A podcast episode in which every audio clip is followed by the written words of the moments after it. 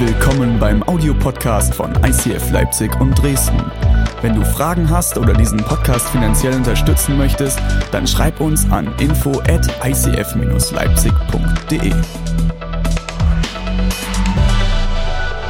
Seid ihr ready für die Message heute Morgen? Okay, dann schlag doch mal deine Bibel auf, egal ob digital oder noch in Papierform. Das großartige Buch der Sprüche unglaublich Hammer Buch. Ich empfehle dir, Sprüche ist perfekt, um es in einem Monat durchzulesen. Jedes Kapitel kannst du einmal pro Tag lesen. Dann nämlich 31 Kapitel. Sprüche Kapitel 11, Vers 24 bis 25. Da heißt es, manche sind freigiebig. Oder du könntest auch sagen großzügig. Und werden dabei immer reicher. Andere sind geizig und werden arm dabei. Wer anderen Gutes tut, dem geht es selber gut. Wer anderen hilft, dem wird geholfen. Ich möchte dich ermutigen, wenn du mitschreibst, dass du dir ganz, ganz fett folgenden Titel aufschreibst. Einer lügt. Einer lügt. Und jetzt bete ich und dann steigen wir voll rein. Jesus, ich danke dir so sehr für diesen großartigen Morgen. Ich danke dir, dass du mitten unter uns bist. Ich danke dir für diese geniale Kirche. Wir wollen bekennen, es ist deine Kirche. Ich danke dir für jeden Einzelnen, der heute diesen Weg hierher gefunden hat. Ich danke dir für jeden Einzelnen, der hier in diesem Raum ist, der Erwartungen hat, der Fragen hat, der verschiedenste Emotionen hat. Danke dir, danke dir, dass du uns heute Morgen begegnen wirst.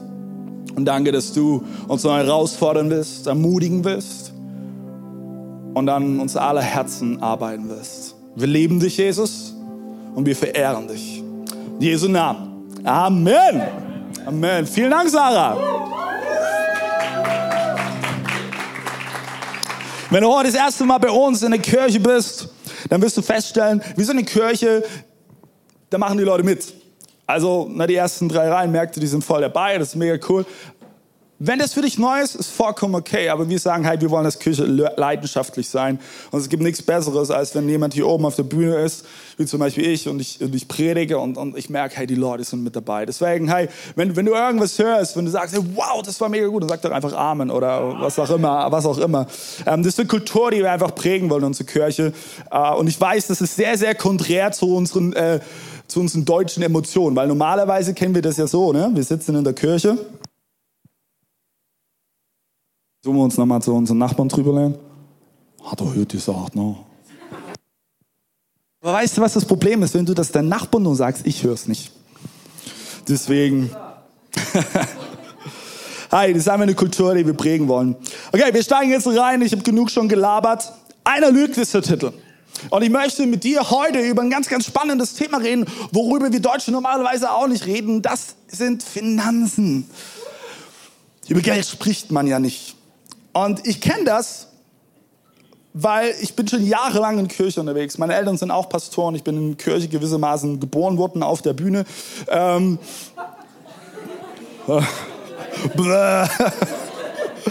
und ich kenne es nur so, dass sobald es um Finanzen geht, die Leute ihre Köpfe sinken und oh, ich muss noch mal kurz meinen Kontostand checken und ah, die wollen nur an mein Geld.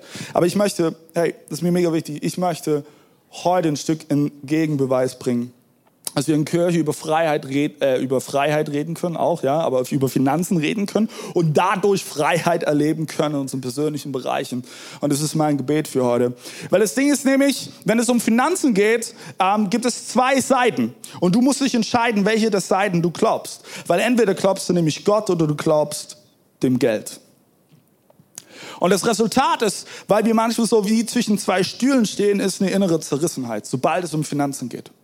Vielleicht kennst du das, vielleicht kennst du das in deinem persönlichen äh, Alltag, Momente, wo, wo es darum geht, Finanzen zu investieren, in, in was auch immer für Projekte, äh, Finanzen auch in Kirche zu investieren oder in irgendwelche anderen Dinge, dass es dann sofort irgendwie innerlich ist, ah, ich weiß nicht, was soll ich tun? Und dann, oh, welchen Betrag und soll ich überhaupt was geben? Ist es das überhaupt wert? Was soll ich tun? Und das ist genau diese innere Zerrissenheit. Und ich will mal mit dieser einen Seite starten, nämlich mit der Seite vom Geld. Und ich möchte mal mit dir drüber schauen, was sagt eigentlich die Welt über Geld? Was versucht dir Geld zu versprechen? Das eine ist, Geld gibt Sicherheit. Ist das so, ne? Wenn du einen guten Job hast, wenn du ein kontinuierliches Einkommen hast, das gibt Sicherheit, oder? Kurz bevor ich beim ICF angefangen habe, danke Franz, kurz bevor ich beim ICF angefangen habe, hatte ich ein konkretes Jobangebot in der Kirche als Pastor zu arbeiten. Und ich hatte super Gehalt gehabt, ich hätte es wahrscheinlich wesentlich einfacher gehabt, der einen oder anderen Stelle entspannter gehabt. Und ich habe wirklich mit mir gehadert, weil genau das war der Moment. Geld gibt Sicherheit.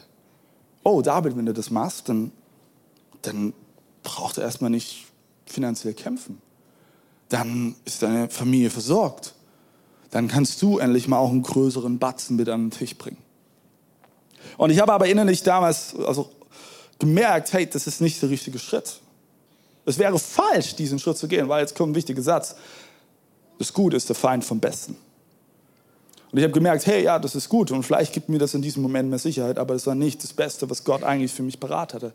Und, und hey, Geld ist ganz, ganz oft, es versucht uns zu manipulieren. Es versucht uns zu sagen, hey, behalt, behalte alles, tu alles ansparen, tu, tu wie so ein Hamster, den ganzen Backen voll machen und dann hast du ein Leben voll in Sicherheit. Aber die Frage ist, ist es wirklich so? Geld gibt auch Frieden. Ja? Wenn das Konto voll ist, oh, sind wir mal ehrlich, hey, dann lässt sich irgendwie entspannt leben, oder? Wenn du aber schon im Dispo bist und irgendwie minus 300 auf deinem Konto hast, da ist nicht so viel mit Frieden los. Und auf einmal, Jechi und ich merken das ganz, ganz oft in unserer Beziehung, Geld ist eines der häufigsten Dinge, worüber, worüber wir uns streiten. Ich weiß nicht, wie es bei dir ist. Vielleicht hast du die perfekte Ehe und du sagst, ach David, ich weiß überhaupt nicht, wovon du redest. Aber Jechi und ich stellen das ganz, ganz oft fest. Aber das Problem ist, Geld versucht zwar irgendwie einen Frieden zu geben, aber das ist ein getürkter Frieden, das ist kein echter Frieden. Weil irgendwann wird nämlich der Moment kommen, dann, dann ist mal wieder nicht so viel da. Und dann hast du all deinen Frieden auf Geld aufgebaut und auf einmal platzt das ganze System. Was die Welt auch dir und mir versucht, über Geld einzureden. Das Geld macht glücklich. Oh, wer liebt es zu, zu shoppen? Ha? Kommt, ehrlich, wir sind Familie. Oh, ich liebe shoppen. Oh, ich liebe es so sehr. Und ich gebe zu, es ist vielleicht auch eine Gefahr von mir. Und ich bin froh, dass ich eine großartige Frau habe, die mir immer mal auf die Finger haut. Aber hast, hast du das schon mal erlebt? Und ich, ich weiß, äh, einige werden jetzt verwundert sein, weil ich das als Mann erzähle. Aber hast du das schon mal erlebt? Du, du hattest eine unglaublich stressige Zeit und dein, dein Kopf ist hier am Platz und dann sagst du, okay, wir gehen jetzt einfach mal in die Stadt shoppen. Oh, so, dann gehst du rein und, und, du kaufst dir was Schönes und oh, voll die Glücksgefühle und wuh! Ey, also ich, ich bin ehrlich, ich, ich erlebe das auch als Mann, weil ich weiß, viele Männer sind so, oh mein Gott, ey, shoppen willst du mich verarschen? Ich gebe zu, es gibt auch nur zwei Regeln, wenn ich mit meiner Frau shoppen gehe. Wir können alles einkaufen, außer Tücher oder Schal. Und äh, einladen, wo ich prinzipiell nie reingehe, ist dieses hier, wie heißt das, Büchy Brigitte, ne? Büchy, Büchy Brigitte. Ah, und Schuhe. Schuhe ist auch, nee, Schuhe. Geht überhaupt nicht. Aber es, es sind diese Momente, du gibst Geld aus, du kaufst dir was Schönes und auf einmal macht es dich glücklich. Aber jetzt mal ganz, ganz ehrlich. Wer von euch kann mir noch sagen, was er vor drei Jahren zu Weihnachten bekommen hat? Ja, du bist auch Annabelle. Dass du das weißt, ist mir klar. Aber äh, sind wir mal ehrlich, größtenteils wissen wir es nicht mehr. Weil, weißt du, wir bekommen etwas und dann verliert es ganz, ganz schnell seinen Reiz. Und du denkst, hey, das, was dich glücklich macht, ist am Ende überhaupt nicht das, was dich glücklich macht. Das tut nicht diese Leere ausfüllen, die du in dem Moment hast, wenn du so eine stressige Woche hinter dir hast. Für diese Leere brauchst du etwas anderes. Und das kann dir kein Geld der Welt geben, auch nicht Mastercard. Das nächste, was die Welt versucht über Geld auszusprechen, ist, Geld ist Macht. Geld ist Macht. Hast du gewusst, dass du mit Geld manipulieren kannst? Und genauso kannst du auch mit Geld Gutes tun. Gutes zu tun ist auch eine Form von Macht, die du ausübst. Geld ist Macht. Geld ist Schutz. Wenn du genug Geld hast, bist du geschützt. Ich fand es sehr, sehr spannend. Als ich vor mehreren Jahren in Amerika war, habe ich jemanden kennengelernt, der, der hat sein Leben Jesus gegeben und davor hat er bei der Mafia gearbeitet. Und er hat mir ein paar Insider-Stories erzählt, wo am Ende wirklich meine Kinnlade auf, auf dem Boden lag, wo wirklich die Leute Schutzgeld eingetrieben haben. Wie du es aus dem Film kennst. Du musst es bezahlen, damit du den Schutz der hiesigen Gang oder der hiesigen Mafia hast. Und das Ding ist, in unserem persönlichen Leben, hier in unserer Welt, in unserer westlichen Welt, mag es das vielleicht nicht mehr geben. Vielleicht nur an der einen oder anderen Stelle, in gewissen Vierteln von Großstädten. Aber manchmal sehen wir auch in unserem persönlichen Leben Geld wie Schutzgeld. Ich brauche viel Geld, damit ich geschützt bin. Aber kein Geld der Welt kann dich schützen. Kein Geld der Welt kann dich schützen vor, vor irgendeiner ärztlichen Diagnose. Kein Geld der Welt kann dich schützen vor einer Scheidung in deiner Beziehung. Kein Geld der Welt kann dich schützen, dass du einen Freund verlierst. Du kannst es vielleicht hinauszögern durch gewisse Umstände, aber es wird dich nicht schützen. Die Herausforderung ist, du musst dir die Frage stellen, glaubst du, was das Geld verspricht? Schenkst du dem Glauben? Was dir das Geld versucht einzureden? Matthäus Kapitel 6, Vers 24 lesen wir folgendes. Niemand kann zwei Herren dienen. Entweder er wird den einen hassen und den anderen lieben, oder er wird an dem einen hängen und den anderen verachten. Ihr könnt nicht Gott dienen und den Mammon. Und Mammon, was hier in diesem Text steht, ist ein Synonym für Geld, für Finanzen. Die Frage, die im Raum steht, ist, dienst du dem Geld? Und ich weiß, es ist der Moment, wo wahrscheinlich, ich lehne mich mal aus dem Fenster, 90 Prozent der Kirche sagen würde, nein, natürlich nicht. Also, was denkst du denn, David? Ich bin Christ. Ich bin sogar christlich aufgewachsen. Ich diene dem Geld nicht. Aber ich würde mal behaupten, wir lassen uns dennoch an so vielen Stellen in unserem persönlichen Leben von Geld leiden auch in unseren Ängsten, in unseren Sorgen, in unseren Zweifeln, in unseren Entscheidungen. Und für manche ist vielleicht Geld sogar ein Götze geworden, ein Gott geworden. Vielleicht ist Geld das, wo, wo du an allererste Stelle in dein Leben gesetzt hast. Vielleicht ist Geld genau das, was dich motiviert, zu arbeiten, was dich motiviert, die Karriereleiter weiter hochzugehen, weil du willst einfach nur mehr Geld verdienen. Weil das Problem ist, wenn du irgendwann oben bei der Leiter ankommen wirst, wirst du feststellen, die Luft ist ziemlich dünn da oben. Und es braucht noch viele, viele andere Dinge außer Geld, um da oben zu überleben. Sehr, sehr spannend. Ich habe die Woche einen Artikel gelesen äh, über eine Autorin, Sylvia Preyer heißt sie, und die war, war früher Bankerin und äh, ist dann Verhaltenspsychologin geworden. Unglaublich spannend. Erst Bankerin und dann Verhaltenspsychologie. Übelst geil. Und sie hat, sie, sie hat ein Buch geschrieben, ähm, wo es darum geht, dass das Geld Gefühle macht. Und sie hat gesagt, unsere Beziehung zu Geld ist immer voller Emotionen. Und es ist schon mal super spannend, dass sie davon spricht, dass du eine Beziehung haben kannst zu Geld. Ich weiß nicht, ob du dir dessen bewusst bist. Und sie sagt, es ist voller Emotionen, weil wir begehren Geld. Wir pflegen schon, sie benutzt dieses Wording, eine sinnliche Beziehung zu Geld, weil wir nämlich uns durch das Geld eine stetige Befriedigung unserer inneren Wünsche erhoffen. Und dann stellt sich aber diese Frage, die Frage ist aber, wer regiert hier wirklich wen? Regiert das Geld dich oder hast du Kontrolle über das Geld? Ich will noch ein, tiefer, bisschen tiefer einsteigen und ich will mit zwei Mythen äh, sozusagen klar Schiff machen, die wir gerade in christlichen Kreisen haben. Der eine Mythos ist, wenn du Christ bist, okay, und es um Finanzen geht, geht es nur um die Masse und es geht nur darum, was du gibst. Alles andere ist egal.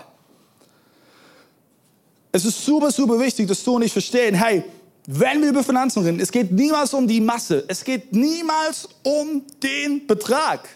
Niemals. Und auch ich, der heute hier steht auf dieser Bühne und ich mit dir über Finanzen rede, es geht mir nicht um den Betrag. Weißt du, worum es mir geht? Um dein Herz. Um dein Herz. Die Frage, die viel wichtiger ist, wie gibst du? Es gibt eine super spannende Stelle in der Bibel. Deswegen liebe ich das Wort Gottes so sehr, weil es so viele unglaublich krasse Momente gibt. Und weißt du, wer in der Bibel die größte Spende überhaupt gegeben hat?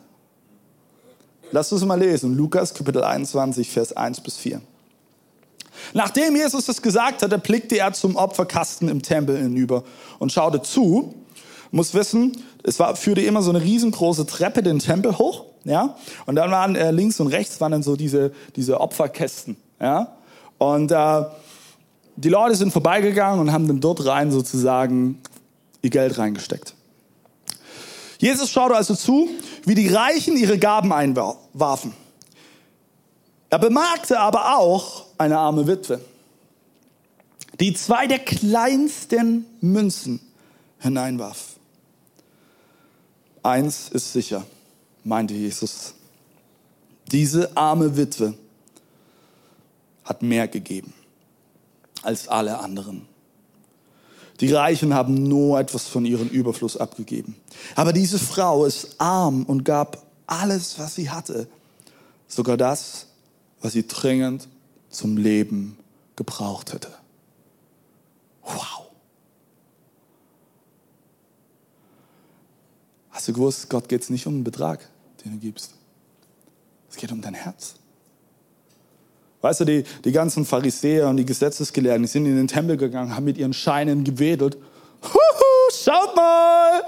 Und haben es dann so reingemacht in die Box. Haben dann mal geguckt, schauen auch alle, kriegt es jeder mit? Und dann so, Aber diese arme Witwe schleppte sich diese Treppen hoch und warf kleine Münzen. Das war wahrscheinlich, es war wahrscheinlich nichts. Du hättest nicht viel davor, da, da, dafür bekommen. Aber sie warf diese kleinen Münzen da rein und, und Jesus sah es in diesem Moment und, und er sagte, hey, genau das ist, genau das ist die Herzenshaltung, um die es geht. Nicht der Betrag, den du gibst. Nein, auf dein Herz kommt es an. Und ich möchte dich heute Morgen herausfordern, hey, probier es doch mal aus. Probier es aus. Weil weißt du, 90 Prozent mit Gottes Regen reichen weiter als 100 Prozent ohne Gottes Segen. Es gibt dieses Prinzip des Zehnten in der Bibel. Und oftmals ist die Meinung und gibt die Theorie, ja, das ist ja irgendwas aus dem Alten Testament, das gilt heute nicht mehr. Hast du gewusst, dass mit Jesus eine neue Ära angebrochen ist. Mit Jesus ist eine, eine Ära der Gnade und der Großzügigkeit angebrochen wie noch nie zuvor. Und ich persönlich glaube sogar, dass der Zehnte nur das Minimum ist. Und ich will die vorlesen, eine Stelle aus Malachi 3, Vers 8 bis 10. Ich antworte euch, findet ihr es etwa richtig, wenn ein Mensch Gott betrügt? Doch genau das tut ihr die ganze Zeit. Ihr entgegnet, warum haben wir dich denn betrogen? Das ist übrigens so der Moment, wo, wo die Fragen im Leben kommen, hey Gott, warum habe ich ihn nichts zum Essen? Hey Gott, warum, warum habe ich keine Finanzen übrig, mir gewisse Wünsche zu erfüllen? Hey Gott, warum bin ich jedes Mal am Ende des Monats auf der Kante und kurz davor, um das Po abzutreiben? Das ist genau der Moment. Wo, womit haben wir dich denn betrogen? Nun, ihr habt mir nicht den zehnten Teil eurer Ernte gegeben. Und ihr habt den Priestern ihren Anteil an den Opfergaben verweigert. Also jetzt kommt richtig krasses Wording. Mein Fluch lastet schwer auf dem Volk. Und trotzdem hört ihr nicht auf, mich allesamt zu hintergehen. Ich, der Herr, der mächtige Gott, fordere euch nun auf, bringt den zehnten Teil eurer Erträge in vollen Umfang zu meinem Tempel, das ist die Kirche, damit in den Vorratsräumen kein Mangel herrscht. Und jetzt kommt eine ganz spannende Stelle. Was Gott jetzt hier sagt, sagt er nur an dieser Stelle. In keiner anderen Stelle in der Bibel kommt genau das vor. Gott fordert dich und mich auf. Stellt mich doch auf die Probe und seht, ob ich meine Zusage halte. Denn ich verspreche euch, dass ich dann die Schleusen des Himmels wieder öffne und euch überreich mit meinem Segen beschenke. Wow! Wow, ich weiß nicht, wie es dir geht, wenn du diese Verse liest. Aber Gott fordert dich und mich auf, hey, stell mich doch auf die Probe. Wer hat dir denn all das Geld in deinem Leben zur Verfügung gestellt? Ja, du hast dafür gearbeitet, aber wer hat dir denn die Gabe dafür gegeben, das Talent gegeben zu arbeiten? Das war ich, dein Gott, dein Schöpfer. Ich habe das in dir angelegt. Warum versuchst du alles zu hadern und du stellst am Ende fest, dass es nicht in Freiheit führt, sondern in Gefangenheit? Weil es jedes Mal nicht reicht, weil du jedes Mal am Kämpfen bist. Das ist wie so ein Hamsterrad. Du, du bist die ganze Zeit am Rennen, aber du bewegst dich keinen Zentimeter vorwärts. Keinen Zentimeter. Es fühlt sich an, wie als ob du vorwärts kommst, weil du dich halt bewegst. Aber es tut sich nichts. Ich möchte dich heute ermutigen an diesem großartigen Sonntag. Hey, hast du den Mut, Gott auf die Probe zu stellen? Also wenn, wenn Gott es selbst sagt, dann würde ich sagen, lass doch mal versuchen.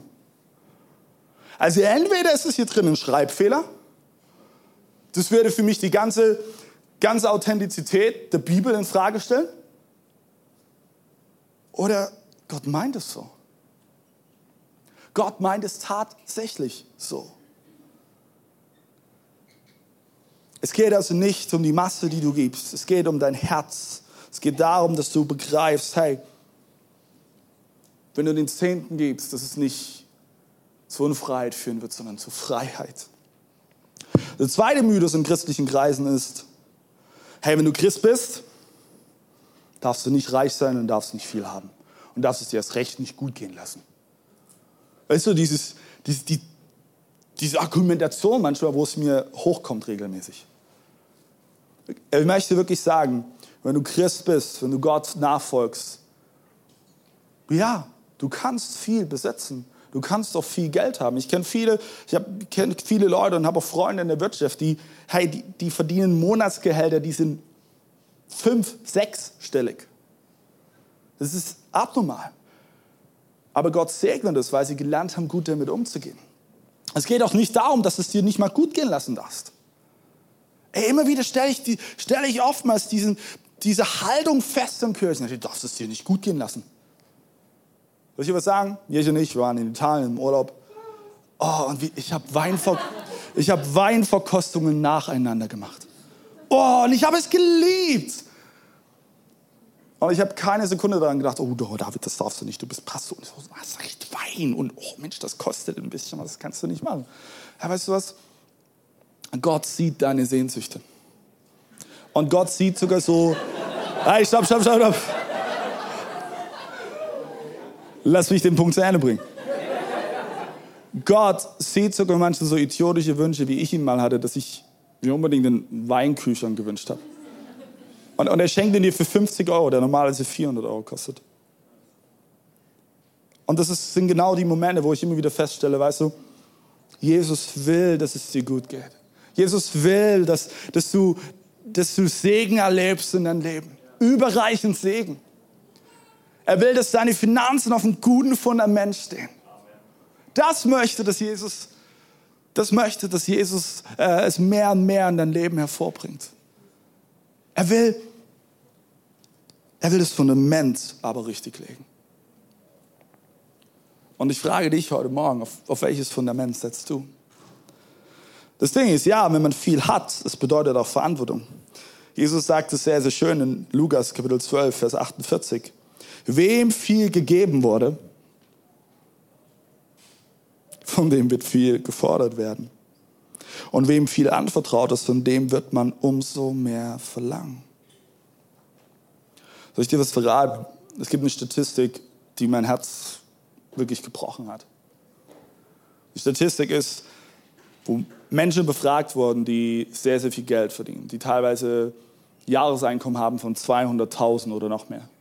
Und man hat festgestellt, je mehr die Leute verdienen, desto weniger sind sie bereit zu geben. Ist das nicht traurig? Je mehr die Leute haben, desto mehr versuchen sie es für sich zu behalten. Desto weniger sind sie bereit, es loszulassen. Und es ist, hey, das ist eine Art von Kultur, die mir das Herz bricht, weil sie so fern ist von der göttlichen Kultur. Und für mich, ein Mann, der für mich zum Vorbild geworden ist, ein Freund von mir aus den USA, ich vor mehreren Jahren kennengelernt habe, und der ist Millionär. Und er hat, er hat mir erzählt, weißt du, David, mein Lebensziel als Millionär ist, ich möchte 90 Prozent in die Kirche geben und selbst nur von 10 Prozent leben. Und ich dachte mir so, wow, wow, das ist eine Herzenshaltung, die ich auch für mich wünsche. Das ist eine Herzenshaltung, die ich für dich wünsche. Vielleicht nicht, dass du 90 Prozent in die Kirche geben kannst, weil das, sind wir ehrlich, das ist nicht möglich.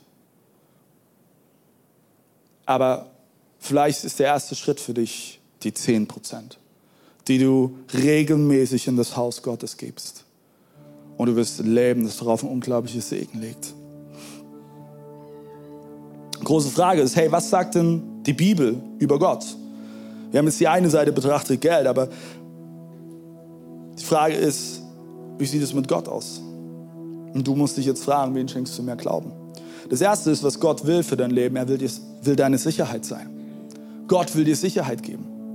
Psalm 46, Vers 2. Gott ist unsere Zuflucht und Stärke, ein bewährter Helfer in Zeiten der Not. Ich ermutige dich, während jetzt einige Bibelverse kommen, schreibst du die auf, okay? Schreibst du die auf, weil genau in diesen Momenten, wo du manchmal im Zweifeln bist, wo du in Versuchung gerätst, deine Sicherheit mehr auf Geld zu legen, genau dann in diesem Vers, hey, Gott ist unsere Zuflucht und Stärke, bewährte Helfer in Zeiten der Not. Gott ist Frieden. Johannes Kapitel 16, Vers 33. Dies habe ich mit euch geredet, damit ihr in mir Frieden habt. In der Welt habt ihr Angst. Und sind wir mal ehrlich, wir sind so eine angstgetriebene Gesellschaft geworden. Dazu brauchst du nur die, die Nachrichten anmachen. Du brauchst dich nur umschauen. Du brauchst nur mit Menschen reden in unserer Stadt oder in deiner Stadt. Wir sind immer wieder getrieben von Ängsten. Aber ich glaube zutiefst, dass es Gottes Herz bricht, wenn wir getrieben von Ängsten sind. Weil Gott will, dass du getrieben bist von Freiheit, von einem tiefen inneren Frieden und nicht von Ängsten. In der Welt habt ihr Angst, aber sei getrost. Ich habe die Welt überwunden. Das ist eine Zusage, die, die Gott dir zuspricht. Steht in seinem Wort. Ich habe die Welt überwunden. Alle Problemfelder, die du hast in deinem Leben, alle Herausforderungen, die noch kommen werden, alle Frustmomente, alle Zweifel, alle finanziellen Engpässe, ich habe sie überwunden. Gott ist der Versorger Lukas Kapitel 12, Vers 29 bis 32. Zerbrecht euch also nicht mehr den Kopf darüber, was ihr essen und trinken sollt. Ich bin zutiefst davon überzeugt, dass einige heute hier sind. Und du hast dir die letzten Tage nur deinen Kopf darüber zerbrochen. Wie du die nächsten Tage, Wochen, Monate überstehen sollst. Ich sag dir was, ich und ich kenne das auch. Diese Momente dir, dir ständig Gedanken darüber machst und du nicht zur Ruhe kommst. Aber Jesus sagt, hey, zerbrech dir darüber nicht den Kopf. Nur Menschen, die Gott nicht kennen, lassen sich von solchen Dingen bestimmen. Und das ist für mich jedes Mal wie eine Ohrfeige, wo ich feststelle, ja Gott, ich, ich realisiere,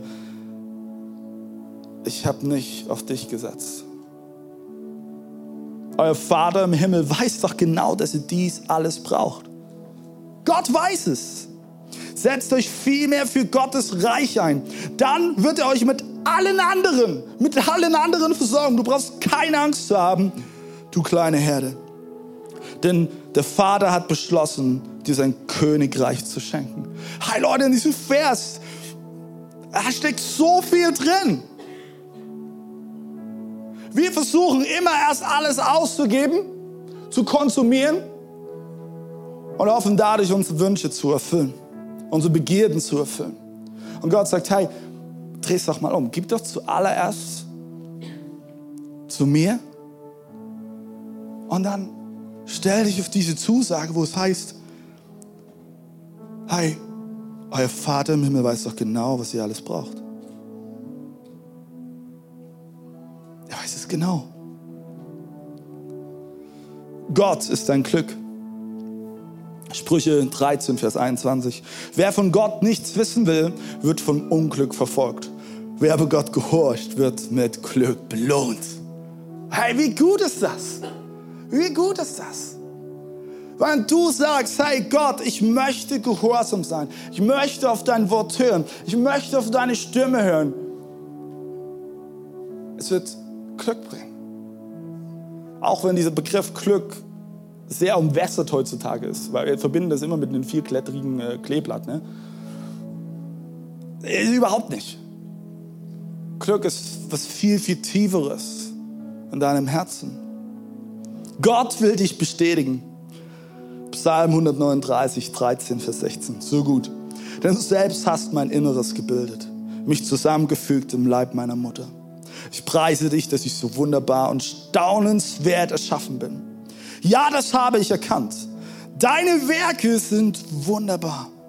Nie war ich unsichtbar für dich. Vielleicht fühlst du dich heute Morgen wie unsichtbar. Du hast das Gefühl, dich sieht keiner. Lass mich dir heute Morgen zusprechen in dein Leben. Du, es gibt einen Gott, der echtes Interesse an dir hat und für den du nicht unsichtbar bist, sondern der dich von ganzem Herzen liebt. Bist nicht unsichtbar.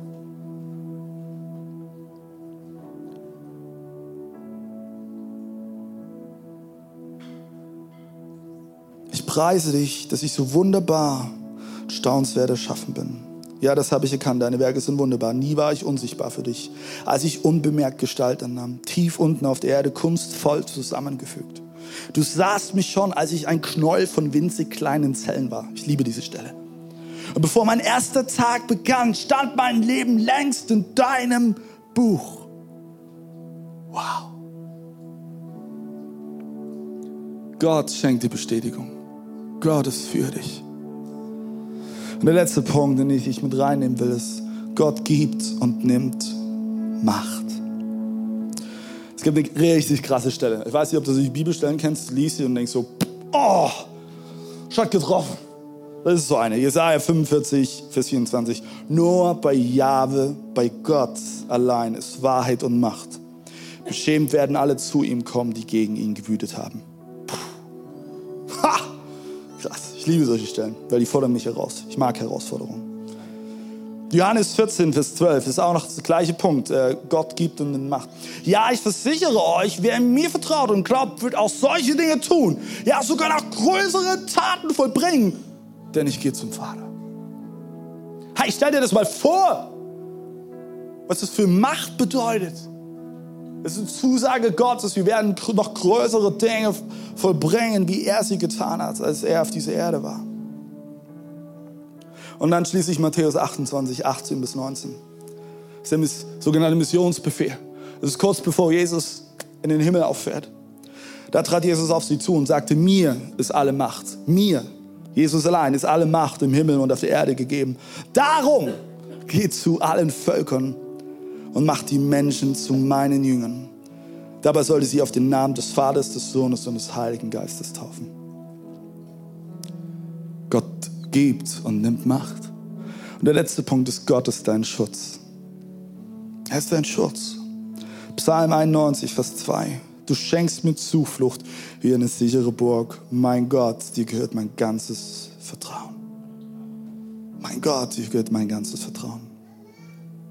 Ich wünsche mir so sehr, dass genau das nicht nur unser Reden prägt, sondern auch unser Handeln. In deinem persönlichen Leben, auch, aber auch wir als Kirche. Ich wünsche mir so sehr, dass, dass wir sagen, hey, wir als Kirche wollen auch im finanziellen Bereich einen Unterschied machen. Das ist unser Jahresmotto, Leute. Ich bin der Unterschied. Du bist der Unterschied, weil Gott in dir ist. Wie wäre es, wenn wir gemeinsam aufstehen und sagen, hey, wir, wir wollen nach göttlichen Prinzipien leben. Wir wollen, wir wollen Gott hochhalten, indem wir nicht aufhören, großzügig zu sein, indem wir nicht, nicht aufhören, immer wieder zu geben und Dinge loszulassen. Und ich weiß, es, ist, es liegt uns manchmal so fern und, und es ist paradox, aber es ist ein göttliches Prinzip. Wir starten heute in Reach. Und er, an jeder von euch, der hat auf seinem Platz so eine großartige Broschüre. Das ist unsere Reach-Broschüre. Und Reach ist für uns das ganze ICF-Movement, es ist unsere Jahreskollekte. Warum machen wir überhaupt sowas? Weil wir zutiefst glauben, dass dahinter ein göttliches Prinzip steckt. Dass dahinter Großzügigkeit steht. Kannst du das äh, durchlesen, das stehen die verschiedensten Dinge drin, wofür wir sammeln wollen. Und ich tue jetzt noch an der einen oder anderen Stelle darauf eingehen. Es gibt diesen wunderbaren Vers in der Bibel, wir sind gesegnet, um ein Segen zu sein. Vielleicht hast du den schon mal gehört. Und für uns als Kirche, das ist unsere tiefste Überzeugung. Gott hat uns so sehr in den letzten Monaten gesegnet. Und wir sind gesegnet worden von Gott, um ein Segen zu sein. Und wir sind so dankbar, dass Gott uns treu versorgt hat. Hey, und wir, wir wären eine ziemlich egoistische Kirche, wenn wir sagen würden, hey, wir, wir wollen das nicht weitergeben. Wir wollen nicht großzügig damit umgehen. Zusammen als Kirche haben wir in unserem Umfeld, in unserem Bundesland und Ostdeutsch so viel Positives bewirkt. Du glaubst gar nicht, was, was René und ich manchmal für Gespräche haben mit anderen Leuten, die sagen, oh, es ist so krass, was ihr da für eine Kirche baut. So mutigt uns so sehr, so mutigt uns, dass wirklich was aufbricht in Ostdeutschland. Hey, und du bist ein Teil davon. Ich weiß nicht, ob du dir dessen bewusst bist. Du trägst einen Teil dazu bei, dass Menschen ermutigt werden in unserer Region, dass, dass sie wieder was aufblühen wird im Bereich von Glauben, wo jahrelang einfach nur Totenstille war. Und ich glaube, durch Reach werden wir jedes Jahr Teil der Antwort. Und wir haben drei Punkte bei Reach. Das eine ist Reach Hearts. Wir haben gesagt, wir wollen, wir wollen bewusst in diesem Reach wollen wir mit reinnehmen, dass wir hier im ICF Dresden eine neue Location suchen und Office-Räume brauchen ist, ist unglaublich wichtig. Du, du merkst selber, wenn du regelmäßig da bist, dass der Raum jetzt ziemlich voll ist. Und dass gerade unser Kids-Team mit den ganzen Kindern herausgefordert ist. Das ist alles andere als optimal, das wissen wir. Und wir haben Glauben dafür, dass, dass wir jetzt in den nächsten Monat Finanzen zusammentragen können als Familie, um den nächsten Schritt zu gehen und eine neue Location einzunehmen. Recharge ist auch die ICF Starter Bibel. Jedes Mal, jeden Sonntag machen wir einen Aufruf, wo wir sagen, hey, wenn du heute Jesus nachfolgen willst, dann kannst du das tun. Wir beten für diese Menschen. Das haben sich dieses Jahr schon über 200 Menschen haben Ja gesagt zu Jesus. Das ist Hammer. Und jedes Mal, yes, können wir ruhig applaudieren. Und jedes Mal, wenn Leute noch keine Bibel haben, sagen wir, hey, du kannst nachts zum Mittagessen gehen, dann kannst du diese Starterbibel abholen. Und äh, diese Starterbibeln kosten aber Geld. Da kostet eine alleine 8 Euro. Und wir sagen, hey, wir wollen sie verschenken, weil es ist Gottes Wort. Das ist die Bibel. Und äh, im Reach wollen wir auch dafür sammeln. Das andere ist Reach Needs. Äh, wir tun das gesamte ICF-Movement äh, einen gewissen Betrag von der Summe, die zusammenkommt, an AVC geben. Das ist die Aktion für verfolgte Christen. Es werden weltweit immer wieder Christen verfolgt. Und es ist ein äh, Verein, der sich genau für diese verfolgten Christen einsetzt in ihren Ländern. Des Weiteren äh, hat ICF Leipzig haben, äh, Kinderfeste in Grünau gestartet. Grünau ist ein sozialer Brennpunkt in Leipzig. Und wo jetzt mittlerweile ein Team regelmäßig zu diesen Spielplätzen geht und dort ein Ministry macht, um äh, sich für diese Familien einzusetzen. Kindern, die, die vielleicht wirklich nichts haben, ein Lächeln aufs Gesicht zu zaubern, für die da zu sein, äh, zuzuhören. Unglaublich tolle Arbeit. Und wir wollen auch sammeln für ähm, das Projekt, wo, wo, wo die Conny ganz maßgeblich mit beteiligt ist. Conny, wo bist du? Irgendwo. Ah, da ist sie. Ähm, nämlich unsere Arbeit in der JVA, ähm, wo regelmäßig in verschiedenen Gruppen Häftlinge in Berührung kommen mit Gott und eine Begegnung haben können mit Gott. Unter anderem Alpha-Kursen oder anderen Gruppen, wo es um Werde geht. Und genauso wollen wir auch dafür zusammenlegen. Und das dritte ist Reach Nations. Wir wollen äh, einen gewissen Betrag wollen wir an ICF Kambodscha geben, ICF Tel Aviv. Wir glauben, es ist unglaublich gut, ist, sich auch in Israel zu investieren. Und wir wollen, und das liebe ich besonders, wir besonders als Dresden sagen, hey, wir wollen einen gewissen Betrag von dem, was in Dresden zusammenkommt, wollen wir nach Halle geben. Weil weißt du was, hey, das ist der nächste Standard, wo wir in der Anfangsphase sind, um ihn zu gründen. Und wir sind der letzte Standard, der gerade eben aus der Startup-Phase raus ist. Und wir sagen, hey, Halle, wir stehen an eurer Seite als Dresden und wir wollen euch auch finanziell supporten. Nicht nur im, im, im Gebet oder wie bei einer ICF Worship Night, dass wir da mit 40, 50 Leuten hingehen, sondern wir wollen euch auch finanziell unterstützen. Und das liebe ich so, so sehr. Das Ding ist, die Frage ist im Raum, wen schenkst du mehr Glauben? Gott oder dem Geld? Und ich kann dir sagen, Jechi und ich, wir haben dieses Jahr, wo wir uns darüber Gedanken gemacht haben, hey, was wollen wir ins Reach geben? Wir haben dieses Jahr so krass gehadert wie lange nicht mehr. Normalerweise sind Jechi und ich uns ziemlich schnell einig, was die Summe betrifft. Und dann stand eine Summe im Raum und wir haben irgendwo beide gemerkt, puh, ja, das ist realistisch so, Pi mal Daumen. Aber das, das wäre ein Schritt aus der Sicherheit heraus, aus der menschlichen Sicherheit heraus. Das wäre kein Schritt des Glaubens. Das wäre, okay, gut, machen wir mal. Und wir haben extrem gehadert. Wir, wir haben wirklich auch übelst diskutiert dieses Mal. Das war sehr, sehr spannend. Und dann kam Yechi mit, mit einem unglaublich tollen Bild. Und das möchte ich euch mit reingeben. Jechi hat gesagt, ich glaube, eigentlich sammeln wir in zwei Töpfe. Der eine Topf ist Finanzen. Der andere Topf, in den du sammelst, ist Vertrauen. Vertrauen. Gott könnte irgendeinen Milliardär aus Saudi-Arabien nutzen, um eine Million irgendwo freizugeben. Gott könnte das tun. Das wäre für ihn überhaupt kein Ding, weil mit Gott ist alles möglich. Aber er hat dich, deine Nachbarn, viele, viele Menschen auserwählt, um Großzügigkeit neu zu entdecken. Und weißt du, was unser Gebet ist am Ende von Reach? Ja, wir haben ein gewisses Ziel und ich nehme mich gleich mit rein. Wir haben ein gewisses Ziel, was wir auch finanziell erreichen wollen. Aber soll ich dir was sagen? Das ist am Ende nur nebensächlich. Reach ist es dann wirklich erfolgreich und, und ich bete dafür so sehr, wenn dein Topf des Vertrauens an Gott voll geworden ist. Wenn du am Ende des Reach feststellst, oh ja Gott, ich habe was gegeben, boah, Mann, habe ich gekämpft, das war gar nicht so einfach.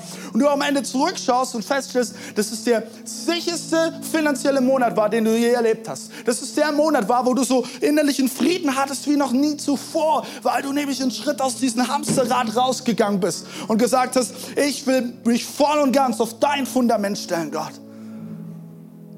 Das ist mein Gebet. Das ist genau am Ende, genau der Punkt, wo, wo es in diesem Psalmstelle heißt, mein Gott, dir gehört mein ganzes Vertrauen. Dir gehört mein ganzes Vertrauen. Und ich bin davon überzeugt, egal was deine Möglichkeiten sind, jeder von uns kann das geben. Und wenn es zwei kleine Münzen sind, wie von dieser kleinen Witwe. Aber weißt du, unsere Kirche, es kommt ein wichtiger Satz. Unsere Kirche ist nicht auf den, auf paar wenigen Gebern aufgebaut, sondern unsere Kirche ist aufgebaut auf der Großzügigkeit vieler. Viele Menschen, die sagen, ja, hey, ich bin bereit, ich bin bereit, mich zu investieren. Es ist so sehr mein Gebet, dass, dass du erleben kannst, dass mit Gott alles möglich ist. Und ähm, ihr habt jetzt schon die Projekte hier angeworfen. Und ich möchte euch mit reinnehmen, das Ziel, was wir uns hier als gesamte Kirche, ICF Leipzig, Dresden, Halle und Erzgebirge, was wir so langsam im Aufbauen sind, sondern was wir uns als gesamte Kirche gesetzt haben. Und ähm, noch nicht die Folie anwerfen, David, ich gebe dir dann das Zeichen. Ja, wir wollen ja nicht spoilern. Ah, ah. Ähm, wir haben uns als, als Kirche gesagt, wir wollen als Ziel für Reach 40.000 Euro setzen das wir zusammentragen. Und weißt du, wie es dir geht? Pff, das ist eine Menge Asche. Eine Menge Geld. Wirklich, wirklich viel. Das ist ein Jahreseinkommen. 40.000 Euro. Und wir haben als Leitungsteam und auch alle Community-Leiter und alle anderen Leiter, Small Group Leiter, Teamleiter. Wir haben alle mit reingenommen. Wir haben gesagt, hey, wir wollen euch ermutigen, dass wir, bevor wir jetzt in diesen Sonntag reingehen ins Reach, dass wir schon was zusammentragen. Weil wir sagen, hey, wir wollen nicht nur davon reden. Ich will nicht nur davon reden, sondern ich will auch vorausgehen. Ich will genauso diesen Schritt aus dem Boot der Sicherheit hinaus tun.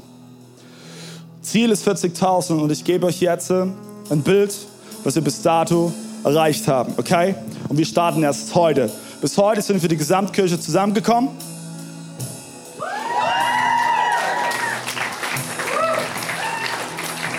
Mega! Und ähm, ich möchte betonen, weil ich die Zahlen kenne, das ist nicht für die Gesamtkirche jetzt kommt, das ist nur ICF Dresden. Es ist nur ICF Dresden. Haben wir noch eine Folie, David? Haben wir noch eine Folie? Nein, okay. Dann nehme ich euch so mit rein. Der aktuelle Stand für die Gesamtkirche ist momentan bei 19.000, über 19.000 Euro. Haben wir bisher zusammengelegt. Hey, weißt du was? Ich, das, es berührt mein Herz so, so sehr. Du kannst es gar nicht glauben. Aber ich glaube, dass es erst der Anfang ist. Und ich möchte dich heute mit reinnehmen. Ich möchte dich einladen. Hey, sei bereit, mit aufzustehen. Lasst uns Kirche sein. Lasst uns Familie sein. Lasst, lasst uns eine neue Kultur der Großzügigkeit prägen. Auch hier in unserer Stadt Dresden.